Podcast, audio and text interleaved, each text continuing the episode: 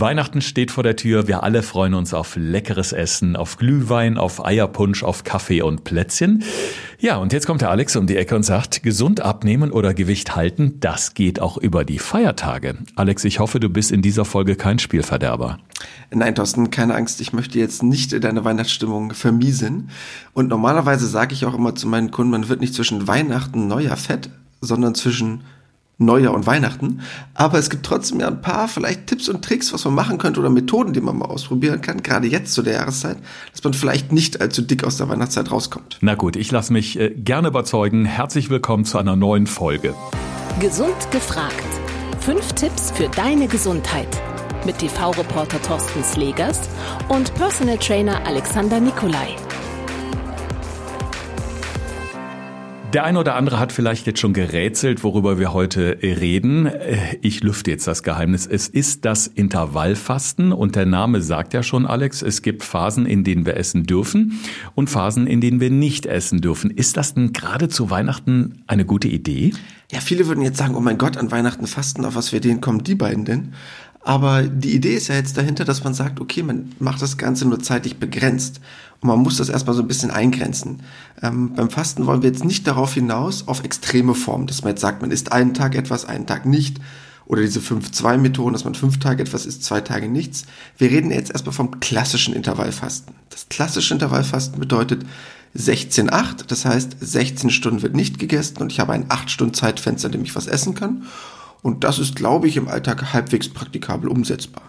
Also wenn ich jetzt gerade mal so äh, auf die Feiertage nochmal eingehen darf, äh, da ist es ja eh so, man frühstückt ja in Ruhe mit der Familie, dann kommt um die Mittagszeit schon wieder Familie, dann wird zu Mittag gegessen, dann gibt es meistens noch den Kaffee und abends gibt's noch mal was. Das heißt, so an den Feiertagen hau ich eigentlich so viermal richtig gut rein, was ja eigentlich nicht nötig wäre.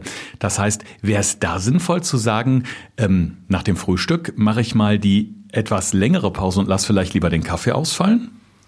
Ich stell dir mal vor, du hast die Situation und du hast dann nachmittags deinen Kaffeekuchen, so meinetwegen gegen 15, 16 Uhr. Da bist du doch eigentlich komplett satt, oder? Eigentlich ja. So, und wenn du jetzt überlegst, du würdest meinetwegen an Feiertagen schläft man eh vielleicht mal ein bisschen länger, du fängst um 10 Uhr an, frühstückst eine Kleinigkeit, hast dann Mittagessen, hast danach dann noch deinen Kaffeekuchen und noch einen kleinen Snack gegen 18 Uhr, das würde ja vollkommen reichen. Man muss ja da nicht nochmal um 20 Uhr nochmal komplett den Gänsebraten Teil 3 essen. Ähm, das heißt, du könntest damit ja wahrscheinlich schon vollkommen gut haushalten und könntest so auch mal ausprobieren, an Weihnachten durch Intervallfasten, weil du halt ein kürzeres Zeitfenster hast, dafür zu sorgen, dass du vielleicht ein paar Kalorien einsparst und damit gut durch die Feiertage kommst. Wäre mal ein Versuch wert. Ein Versuch ist es auf jeden Fall wert, aber ähm, ich glaube, viele äh, sagen vielleicht auch, mein Gott, das ist Tradition, wir bekommen da Besuch und ich mache das lieber nach Weihnachten, was ja auch total legitim ist. Aber Sinn dieser Folge heute ist ja, dass wir uns dieses Intervallfasten wirklich mal ein bisschen besser angucken. Ich habe das vor einigen Jahren selbst mal getestet als Reporter fürs Fernsehen und ich hatte damals in der Tat diese Methode 16 zu 8 und ich brauchte so ein bisschen Anlaufzeit. Also in den ersten zwei, zweieinhalb Tagen hatte ich ähm, extreme Kopfschmerzen. Danach ging es mir sehr gut. Diese, diese Kopfschmerzen zu Beginn von Fasten oder Intervallfasten, ist das normal? Absolut. Ähm, das Problem ist, dass man in diesen ersten zwei, drei Tagen der Körper anfängt, sogenannte Ketonkörper herzustellen. Dieser Zustand der Ketose bedeutet letztendlich, dass er anfängt, sich von dem Verbrauch an Kohlenhydraten umzuswitchen auf Fette.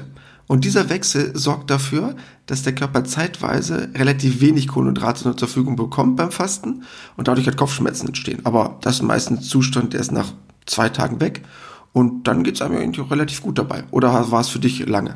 Also was ich gemerkt habe oder was ich vermutet habe, dass ich gerade so in diesen ersten zwei Tagen zu wenig getrunken habe. Also ich habe dann meinen Wasserkonsum oder auch Teekonsum deutlich erhöht und habe dann schon gemerkt, das hilft mir. Und nach zweieinhalb Tagen habe ich mich wirklich wie neugeboren gefühlt. Also kein Vergleich zum klassischen Fasten, wo man ja wirklich alles runterschraubt.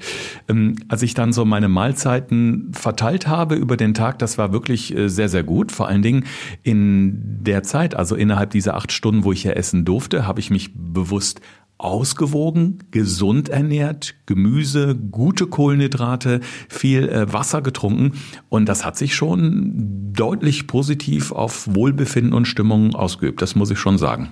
Da sprichst du es auch genau an weil die Methode relativ gut umsetzbar ist im Alltag. Du hast halt nicht das Gefühl von, oh mein Gott, ich darf gar nichts mehr essen jetzt für den nächsten Zeitraum, sondern du hast halt schon dieses Zeitfenster, was du halt nutzen darfst und was du dann ja auch, wie du es ja perfekt gemacht hast, dann auch gut nutzt, dass du dann nicht sagst, ich esse jetzt den letzten Schwachsinn, sondern ich probiere mich jetzt trotzdem in diesem Zeitfenster relativ gesund zu ernähren und dann ja wahrscheinlich auch danach nicht großartige Mangelerscheinungen hast? Oder hattest du das Gefühl, du hättest jetzt tierisch Hunger gehabt? Nee, überhaupt nicht. Es war so in den ersten Tagen äh, eine leichte Umstellung, weil ich dann versucht habe, so mein Frühstück auf 11 Uhr etwa zu legen. Und das letzte habe ich dann halt am Abend gegen 19 Uhr gegessen. Mhm. Ähm, abends überhaupt kein Problem. Morgens war teilweise schon so ein bisschen ungewohnt, weil normalerweise, wenn ich dann frühstücke, mache ich das natürlich äh, früher als 11 Uhr. Aber ich habe mich wirklich eine Woche komplett auf dieses Experiment eingelassen. Insofern war das durchaus praktikabel, weil ich eben nicht viel anderes in dieser Zeit machen musste. Äh, ich habe aber auch gedacht, wenn man das wirklich mal so exzessiv oder ganz ähm, ja durchstrukturiert macht, eignet sich am besten eine Woche Urlaub oder wenn ich eh Urlaub habe, anstatt das zu versuchen, irgendwie so in den Berufsalltag zu integrieren. Ich glaube, da sind viele Menschen, die morgens einfach auch die Power um acht brauchen und nicht bis elf mit dem Frühstück warten wollen. Ja, wäre auch der erste Tipp, wenn man es ausprobieren möchte, bitte mit Frühstücken anfangen. Nicht unbedingt das Frühstück canceln, ist nicht so gut, weil man sonst den ganzen Tag über schon so leichten Hungerfrust schiebt und der Körper dann schon mehrere Notsituationen kommt, bevor der Tag überhaupt angefangen hat. Deshalb wäre an sich die grundlegende Idee schon mit einem Frühstück zu beginnen plus das jeweilige Mittagessen oder dann das Abendessen in halt nur in einem kürzeren Zeitfenster, damit man nicht in solche Notsituationen kommt. Ich glaube, das war genau mein Gedankenfehler damals, dass ich gedacht habe, okay, ich zögere das mal raus, solange es geht mit dem Frühstück, weil ich so ein bisschen Sorge hatte, okay, dann liegst du abends mit wahnsinnig viel Hunger im Bett. War überhaupt nicht der Fall.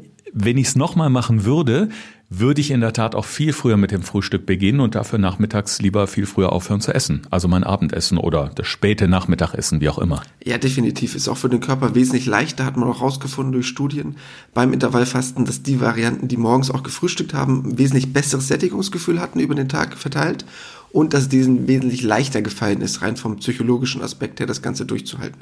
Wir haben gerade schon gesagt, es gibt ja die verschiedenen Methoden beim Intervallfasten. Also die Methode, die ich ausprobiert habe, die 16 zu 8, habe ich unterm Strich als sehr angenehm empfunden. Es gibt die Methode 5 zu 2 und noch weitere Varianten. Wie unterscheiden die sich? Kann man da sagen, dass bestimmte Varianten noch besser sind, um noch gesünder abzunehmen oder um schneller abzunehmen? Also für den Körper ist es so ein schmaler Grad, ein schmaler Grad aus, was ist noch gesund und was ist schon übertrieben. Denn der Körper mag schon eine gewisse Regelmäßigkeit im Essen. Das heißt, dass er weiß, ich bekomme jeden Tag etwas zu essen. Methoden wie 5-2, also fünf Tage etwas zu essen, zwei Tage nicht, oder drei Tage essen, einen Tag nicht und das dann immer im Wechsel, ähm, ist schon am Körper ein gewisser Raubbau. Das muss man wirklich sagen, hat man auch durch Studien festgestellt, dass der Körper sich freut, wenn er regelmäßig etwas bekommt. Das darf ruhig ein kürzeres Zeitfenster sein. Also diesen acht Stunden kann er sehr, sehr gut haushalten. Ist für den Körper gar kein Problem. Und man hat durch Studien auch herausgefunden, dass die 16-8-Variante die gesündest ist, mhm. die am wenigsten Nachteile hat und gleichzeitig am meisten Vorteile. Und von extremen Varianten, wie zum Beispiel auch so, ja, es gibt auch 20-4 zum Beispiel, also 20 Stunden nichts essen, nur 4 Stunden essen. Ja, natürlich führt das zu einem relativ schnellen Gewichtsverlust, ist dann aber schon ein gewisser Raubbau im Körper, was auch später mit einem größeren Jojo-Effekt wahrscheinlich bestraft wird.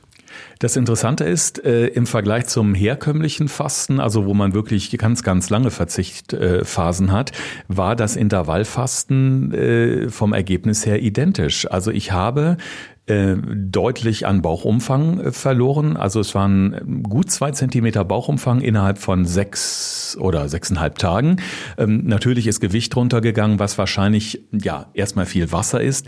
Ich kann dir nicht genau sagen, ob auch Muskelmasse dabei war. Das ist ja auch immer das Problem. Wenn man fastet, geht Muskelmasse weg, aber das müsste man dann wahrscheinlich genauer untersuchen, wenn man es wirklich ganz genau wissen will, oder? Ja, das Tolle ist, man hat schon Studien dazu gemacht zum Thema Intervallfasten und auch gerade zu der 16-8-Methode.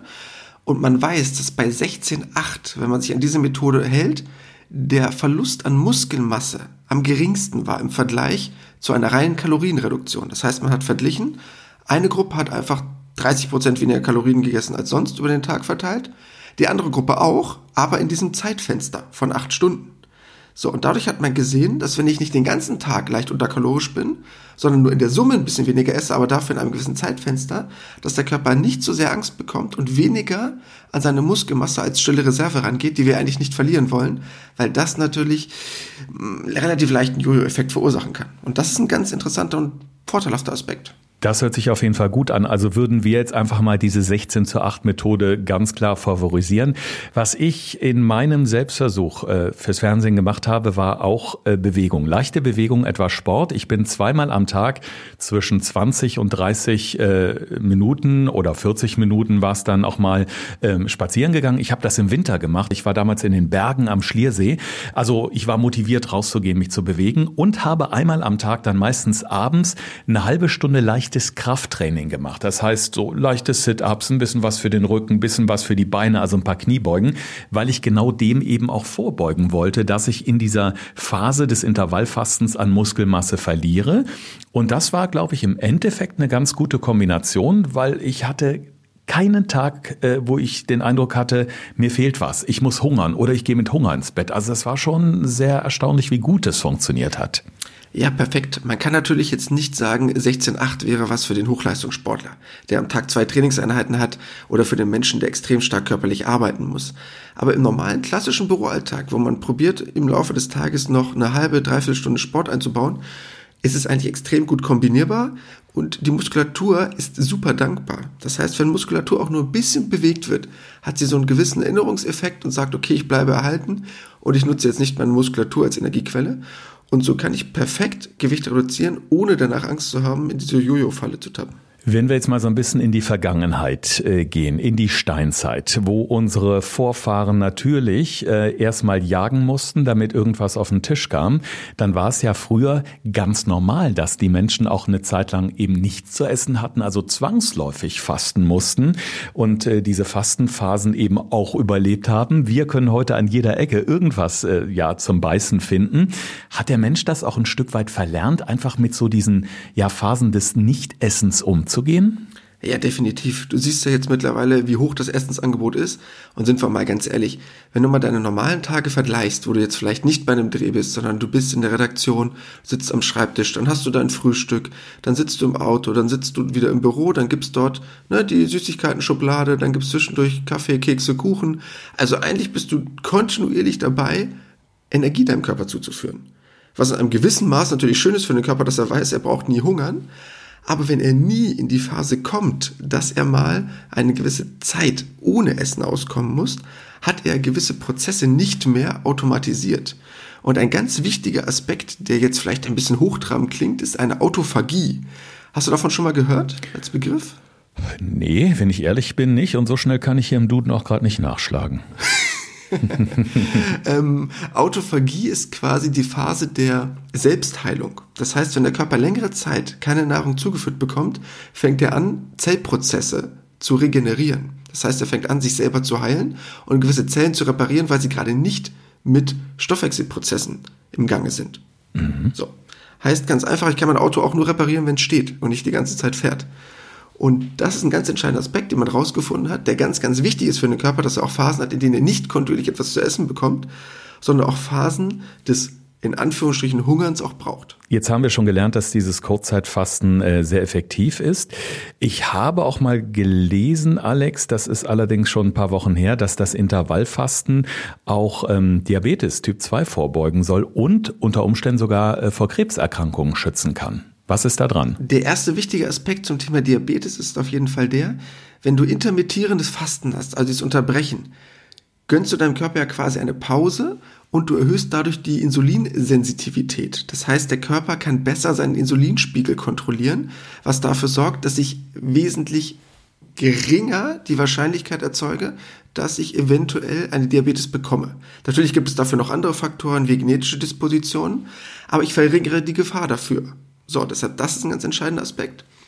Und ähm, bezüglich Thema Krebs und Co. muss man natürlich vorsichtig sein, das sollen wir jetzt keinem als Therapiemethode vorschlagen, aber man weiß durch Studien und Wissenschaftler gehen davon aus, dass Krebs in einem sehr frühen Stadium bei einer gut funktionierenden Autophagie, also eine gute Zellerneuerung, sehr gut verhindert werden kann, weil man muss sich überlegen, das klingt jetzt ein bisschen dramatisch, was ich sage, aber stimmt leider, jeden Tag entstehen im Körper negative, bösartige Zellen, die der Körper jeden Tag wieder zerstört. Und die Frage ist nur, wie doll sich diese ausbreiten und ob im Körper in Anführungsstrichen Krebs entsteht. Weil im Kleinen, klingt jetzt hart, aber es ist so, entsteht jeden Tag im Körper Krebs. Wir schaffen es nur, es selber zu heilen. Mhm. Da schließe ich natürlich auch die Frage an bei dieser Methode 16 äh, zu 8 jetzt, wenn wir mal dabei bleiben, Intervallfasten. Kann das jeder so einfach machen? Oder sollte man, wenn man möglicherweise Vorerkrankungen hat, sich erstmal grünes Licht beim Arzt holen? Also eigentlich für den Otto Normalo ist das relativ gut umsetzbar. Habe ich jetzt irgendwelche Organprobleme, wie zum Beispiel Probleme mit der Bauchspeicheldrüse, mit der Schilddrüse, habe ich schon aktuell Diabetes, äh, muss ich das natürlich in Rücksprache mit meinem Arzt machen. Und natürlich gewisses äh, Potenzial oder Risikopotenzial haben wir bei einzelnen Gruppen, wie zum Beispiel Schwangeren, stillenden, kleinen Kindern. Da ist es logisch, da sollte das auch nicht der Fall sein. Aber sonst kann ich das eigentlich super gut ausprobieren weil es eigentlich keine Einschränkungen gibt, weil ich mich ja ganz normal ernähren kann. Ich reduziere nur ein bisschen das Zeitfenster aber das ist für den Körper keine schlimme Herausforderung. Das Schöne in diesem Zeitfenster ist ja, dass man äh, ganz normal essen darf. Natürlich sollte es ausgewogen sein. Es sollte jetzt nicht der Burger mit Fritten sein, klare Sache. Aber was würdest du sagen, was eignet sich für dieses Zeitfenster, in dem ich mich eben ganz normal und ausgewogen ernähren kann? Worauf sollte ich achten? Woraus sollte das Essen bestehen? Und ganz wichtig, was sollte ich trinken? Denn viel trinken ist ja beim Intervallfasten auch ein Thema. Ja, Trinken ist ein ganz wichtiger Punkt, gerade bezüglich der Kopfschmerzen, die du erwähnt hast, weil du die dadurch super gut abmildern kannst in diesen ersten zwei, drei Tagen Umstellungsphase. Das muss aber nicht unbedingt der Fall sein. Das ist bei dir der Fall gewesen. Es gibt auch Leute, die merken das nicht großartig, dass dort Probleme entstehen. Zu diesem Thema, was darf ich essen, was nicht, das ist eigentlich auch so der hauptsächliche Punkt, weshalb die Deutsche Gesellschaft für Ernährung intermittierendes Fasten jetzt nicht so unbedingt hypt und sagt, das wäre die beste Idee der Welt, weil sie halt sagen, ja gut, dann esse ich halt in acht Stunden Schwachsinn das ist ja keine Ernährungsumstellung in dem Sinne. Wenn ich jetzt da ne, fünf Croissants mit Nutella esse, ist das auch nicht eine gute Idee. Das schaffe ich schon in einer Stunde, nicht in acht. Ähm, deshalb, da muss man so ein bisschen vorsichtig sein. Aber wenn man es schafft, in diesen acht Stunden hochwertige Kohlenhydrate, komplexe Kohlenhydrate, die lange satt machen zu essen, was ja auch sinnvoll wäre, damit ich den nächsten Hungerast vermeide, genügend Protein zu mir zu führen und auf eine gesunde Nährstoff- und Vitaminbilanz achte, schaffe ich es eigentlich in acht Stunden sehr, sehr gut, den Rest der 16 Stunden ohne Hunger auszukommen. Aber da muss man sich natürlich ein bisschen disziplinieren. Komme ich dann auf die Idee, nur Fastfood zu futtern, weil ich denke, okay, ich kann ja gar nicht zunehmen da ist man dann falsch gewickelt. Man kann auch in acht Stunden zu viel essen. Genau. Und wenn ihr jetzt sagt, okay, genau das Richtige für mich, ich wollte Weihnachten immer schon mal ein bisschen auf die Bremse treten, dann könnt ihr das gerne mal ausprobieren mit dem Intervallfasten. Seid ihr aber eher die Fraktion, die sagt, ich hau Weihnachten nochmal richtig auf den Putz. Bei mir reicht's, wenn es im Januar losgeht. Auch dann gibt es viele tolle Tipps. Aber wir möchten jetzt nochmal so ein bisschen Resümee äh, ziehen hier, so die wichtigsten Sachen äh, zusammenfassen. Und das gibt's jetzt hier in unseren fünf Tipps für deine Gesundheit. Thorsten fragt, Alexander antwortet. In diesem Podcast erfährst du alles über Ernährung und Fitness. Einfach erklärt und mit konkreten Tipps für deinen Alltag. Erster Tipp, wenn ihr unbedingt Gewicht reduzieren wollt oder euer Gewicht halten wollt, das funktioniert relativ gut mit der 816-Methode, weil man durch Studien herausgefunden hat, man nimmt nur so circa 25 bis 30 Prozent weniger Kalorien zu sich aber denkt daran, kein Quatsch futtern in der Zeit. Genau, und bei dieser 16 zu 8 Methode oder 816, wie auch immer, bitte dran denken, die 8 Stunden beziehen sich aufs Essen und die 16 heißt natürlich Fasten, also 16 Stunden nicht essen. Zweiter Punkt. Die Methode ist perfekt, um den Jojo-Effekt zu vermeiden. Denn man hat durch Studien herausgefunden, dass sehr wenig Muskelmasse verloren geht im Vergleich zu anderen Formen der Diät, was am Ende dazu führt, dass ihr relativ gut euer Gewicht halten könnt. Dritter Punkt. Die Ketose wird unangenehm. Natürlich kann ich verstehen, dass dieser Umstellungsprozess Ketose, so wie das Ganze heißt, von ich nutze Kohlenhydrate und ich nutze jetzt Fette zur Energiegewinnung unangenehm ist, zwei, drei Tage lang vielleicht. Aber der Körper kommt so wesentlich besser an seine Fettreserven ran und ihr werdet definitiv euren Körperfettanteil dadurch reduzieren. Also haltet durch. Punkt 4. Autophagie. Klingt kompliziert, dahinter verbirgt sich eigentlich nur die Selbstreinigung des Körpers. Das ist nicht nur ein schöner Effekt für Anti-Aging und gesunde Haut, sondern auch dafür, schlechte negative Zellen zu heilen, zu reinigen, zu regenerieren. Ich möchte nicht so weit gehen, dass man sagt, okay, ich könnte jetzt dadurch Krebs heilen oder was auch immer. Aber man weiß, dass in sehr frühen Stadium, wenn Krebs entsteht, eine gut funktionierende Autophagie dazu führen kann, das Ganze zu verhindern und dazu führen kann, dass wir ein wesentlich besseres, gesünderes Zellwachstum haben. Ganz interessant vor allen Dingen äh, das Erscheinungsbild, äh, wovon du gerade gesprochen hast, so ein bisschen Anti-Aging. Ich habe während meines Experiments ganz zu Beginn ein äh, Selfie gemacht von meinem Gesicht und am Ende des Experiments ein Selfie gemacht. Und es ist erstaunlich, äh, wie der Unterschied dazwischen war. Also danach sah ich wesentlich ausgeglichener aus. Ich hatte eine viel rosigere, gesündere Gesichtsfarbe und die Augenringe, also das dunkel unterlegte, die ich zu Beginn der Woche noch hatte, die waren wirklich futsch und es war nichts nachbearbeitet, ganz ohne Photoshop. Ja, das ist auch gerade in Hollywood einer der letzten Trends sozusagen. Autophagie, das heißt, einen relativ langen Zeitraum, dort wird das sogar noch extensiver gestaltet, mit 15, 20 Stunden nichts essen, um einen möglichst guten Anti-Aging-Effekt zu haben. Jetzt unabhängig von dem rein gesundheitlichen Aspekt. Du hast weniger Hautunreinheiten, weniger Hautrötungen, weniger, was du gerade eben schon beschrieben hast, an unterlaufenden Augen und Co. Du siehst wesentlich frischer und gesünder aus, wenn der Körper nicht so viel mit Essen zu tun hat den ganzen Tag. Und der letzte Punkt liegt mir besonders am Herzen. Ich weiß, ihr habt nur ein 8-Stunden-Zeitfenster, aber bitte nutzt es nicht, um den letzten Quatsch zu futtern.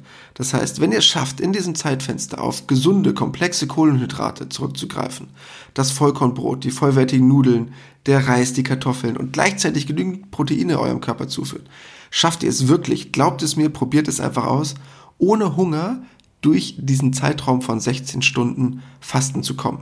Und dann ist es eine super einfache Methode. Und wenn ihr Bock habt, es im neuen Jahr zu beginnen, macht's ruhig. Wenn ihr aber jetzt schon sagt, ich probiere das gerne mal Weihnachten aus, ich esse eh so viel, könnt ihr locker in diesem Zeitfenster von 10 bis 18 Uhr das einfach mal ausprobieren. Und dann bin ich gespannt auf eure Ergebnisse. Ich fand ja vorhin deinen äh, Satz ganz gut. Du hast gesagt, wir werden nicht zwischen Weihnachten und Silvester dick, sondern zwischen Silvester und Weihnachten, also die restlichen zwölf Monate. Es ist also nie zu spät anzufangen. Und in meinem Fall, ich habe das eine gute Woche gemacht. Damals, das war während der Osterferien, wo ich ohnehin Zeit hatte. Ich musste nicht ähm, großartig arbeiten, sondern konnte mich darauf einlassen, weil ich glaube, das braucht es auch ein Stück weit, ähm, wenn man es wirklich mal mit vollem Bewusstsein machen will. Denn man merkt ja selber auch, wie sich gewisse Abläufe im Körper verändern und wie man sich fühlt fühlt. Und ich glaube, das geht einfach besser, wenn man auch ähm, nicht jetzt irgendwie von morgens bis abends im Job durchpowert, sondern sich auch ein bisschen Zeit für sich und seinen Körper nimmt. Oder wie siehst du das? Ja, definitiv. Und warum immer am ersten ersten mit irgendwas starten? Warum? Was ist der Sinn dahinter? Warum nicht jetzt? Man weiß durch Studien alles, was ich gehört habe und binnen von 72 um Stunden Umsätze passiert auch. Also nehmt es euch einfach mal zum Beispiel, probiert das Ganze mal aus und startet einfach mal sofort. Ich bin äh, total gespannt äh, auf euer Feedback. Schreibt gerne in die Kommentare bei Facebook oder Instagram oder schreibt uns auch eine E-Mail. Wenn ihr mal in die Folgennotizen zu dieser Episode geht, da findet ihr sämtliche Kontaktmöglichkeiten zu uns. Aber eins interessiert mich noch zum Schluss, Alex. Du als unser Gesundheitsapostel in Anführungszeichen. Was gibt's denn Weihnachten bei dir zu essen? Ganz Rotkohl, Klöße, braune Soße. Ah, der Klassiker. Ganz klassisch. Das muss natürlich unbedingt sein. Aber ich werde natürlich in meinem Studio auch regelmäßig Sport machen und selbst am 24. mache ich morgens eine Sporteinheit, bevor ich dann zur Familie fahre. Oh, du bist so tapfer. Ich sage immer, der Alex ist so ein kleiner Hochofen, der, der bewegt einen kleinen Finger und verbrennt so viele Kalorien, wo ich erst mal drei Kilometer verlaufen muss. Dazu muss man natürlich sagen, wer gut trainiert ist und wer entsprechend Muskelmasse hat, hat natürlich diesen berühmten höheren Grundumsatz und darf ohnehin mehr essen. Und ich verrate jetzt noch ein Geheimnis. Der Alex hat hinter seinem Tresen in seinem Fitnessstudio immer ein Riesenglas Nutella stehen, wo er hin und wieder dran nascht. Richtig? Die Verbindung ist so schlecht. Die Verbindung bricht ab, Thorsten. Nein, aber damit will ich sagen, natürlich ist es schön, sich äh, was vorzunehmen, ob das nun fürs neue Jahr ist oder auch einfach mal so zwischendurch. Natürlich soll man zwischendurch genießen, aber äh, aus eigener Erfahrung kann ich wirklich sagen, Intervallfasten ist super, hat mir sehr geholfen. Ich habe gerade noch mal in meinen Unterlagen nachgeguckt. Ich habe in dieser Woche äh, knapp vier Kilo an Gewicht verloren. Und der Bauchumfang hat sich um zwei Zentimeter verringert, ohne dass ich in diesen Tagen Hunger hatte. Und ich glaube, das ist eigentlich das, was zählt im Endeffekt. Ja, es ist vor allen Dingen super einfach umsetzbar. Man braucht nicht großartig was planen. Gerade jetzt in dieser Weihnachtszeit oder auch dann zu Beginn des neuen Jahres, wenn ihr es als neuen Vorsatz mitnimmt ins Jahr 2021. Deshalb, es ist eine super einfache Methode und ich bin super gespannt auf eure Ergebnisse. Das heißt, wenn ihr das Ganze ausprobiert, informiert uns, schreibt uns Nachrichten oder schickt uns auch gerne mal eure Ergebnisse, wenn ihr mal zwischen euch eure Werte gemessen habt, was Körperfettanteil oder auch nur Gewicht angeht. Wir sind super neugierig darauf, was dabei rumkommt. Aber jetzt wünschen wir euch erstmal wunderschöne Weihnachtstage. Genießt sie, genießt die Ruhe. Besinnlich wird's automatisch dieses Jahr. Viel machen dürfen wir eh nicht und kommen vor allen Dingen gesund ins neue Jahr. Und dann hoffen wir beide natürlich sehr, dass gesund gefragt auch wieder täglich an eurer Seite ist. Das war Gesund gefragt. Der Expertentalk mit Thorsten Slegers und Alexander Nikolai. Wenn es dir gefallen hat, abonniere gerne unseren Podcast und verpasse keine neue Folge mehr.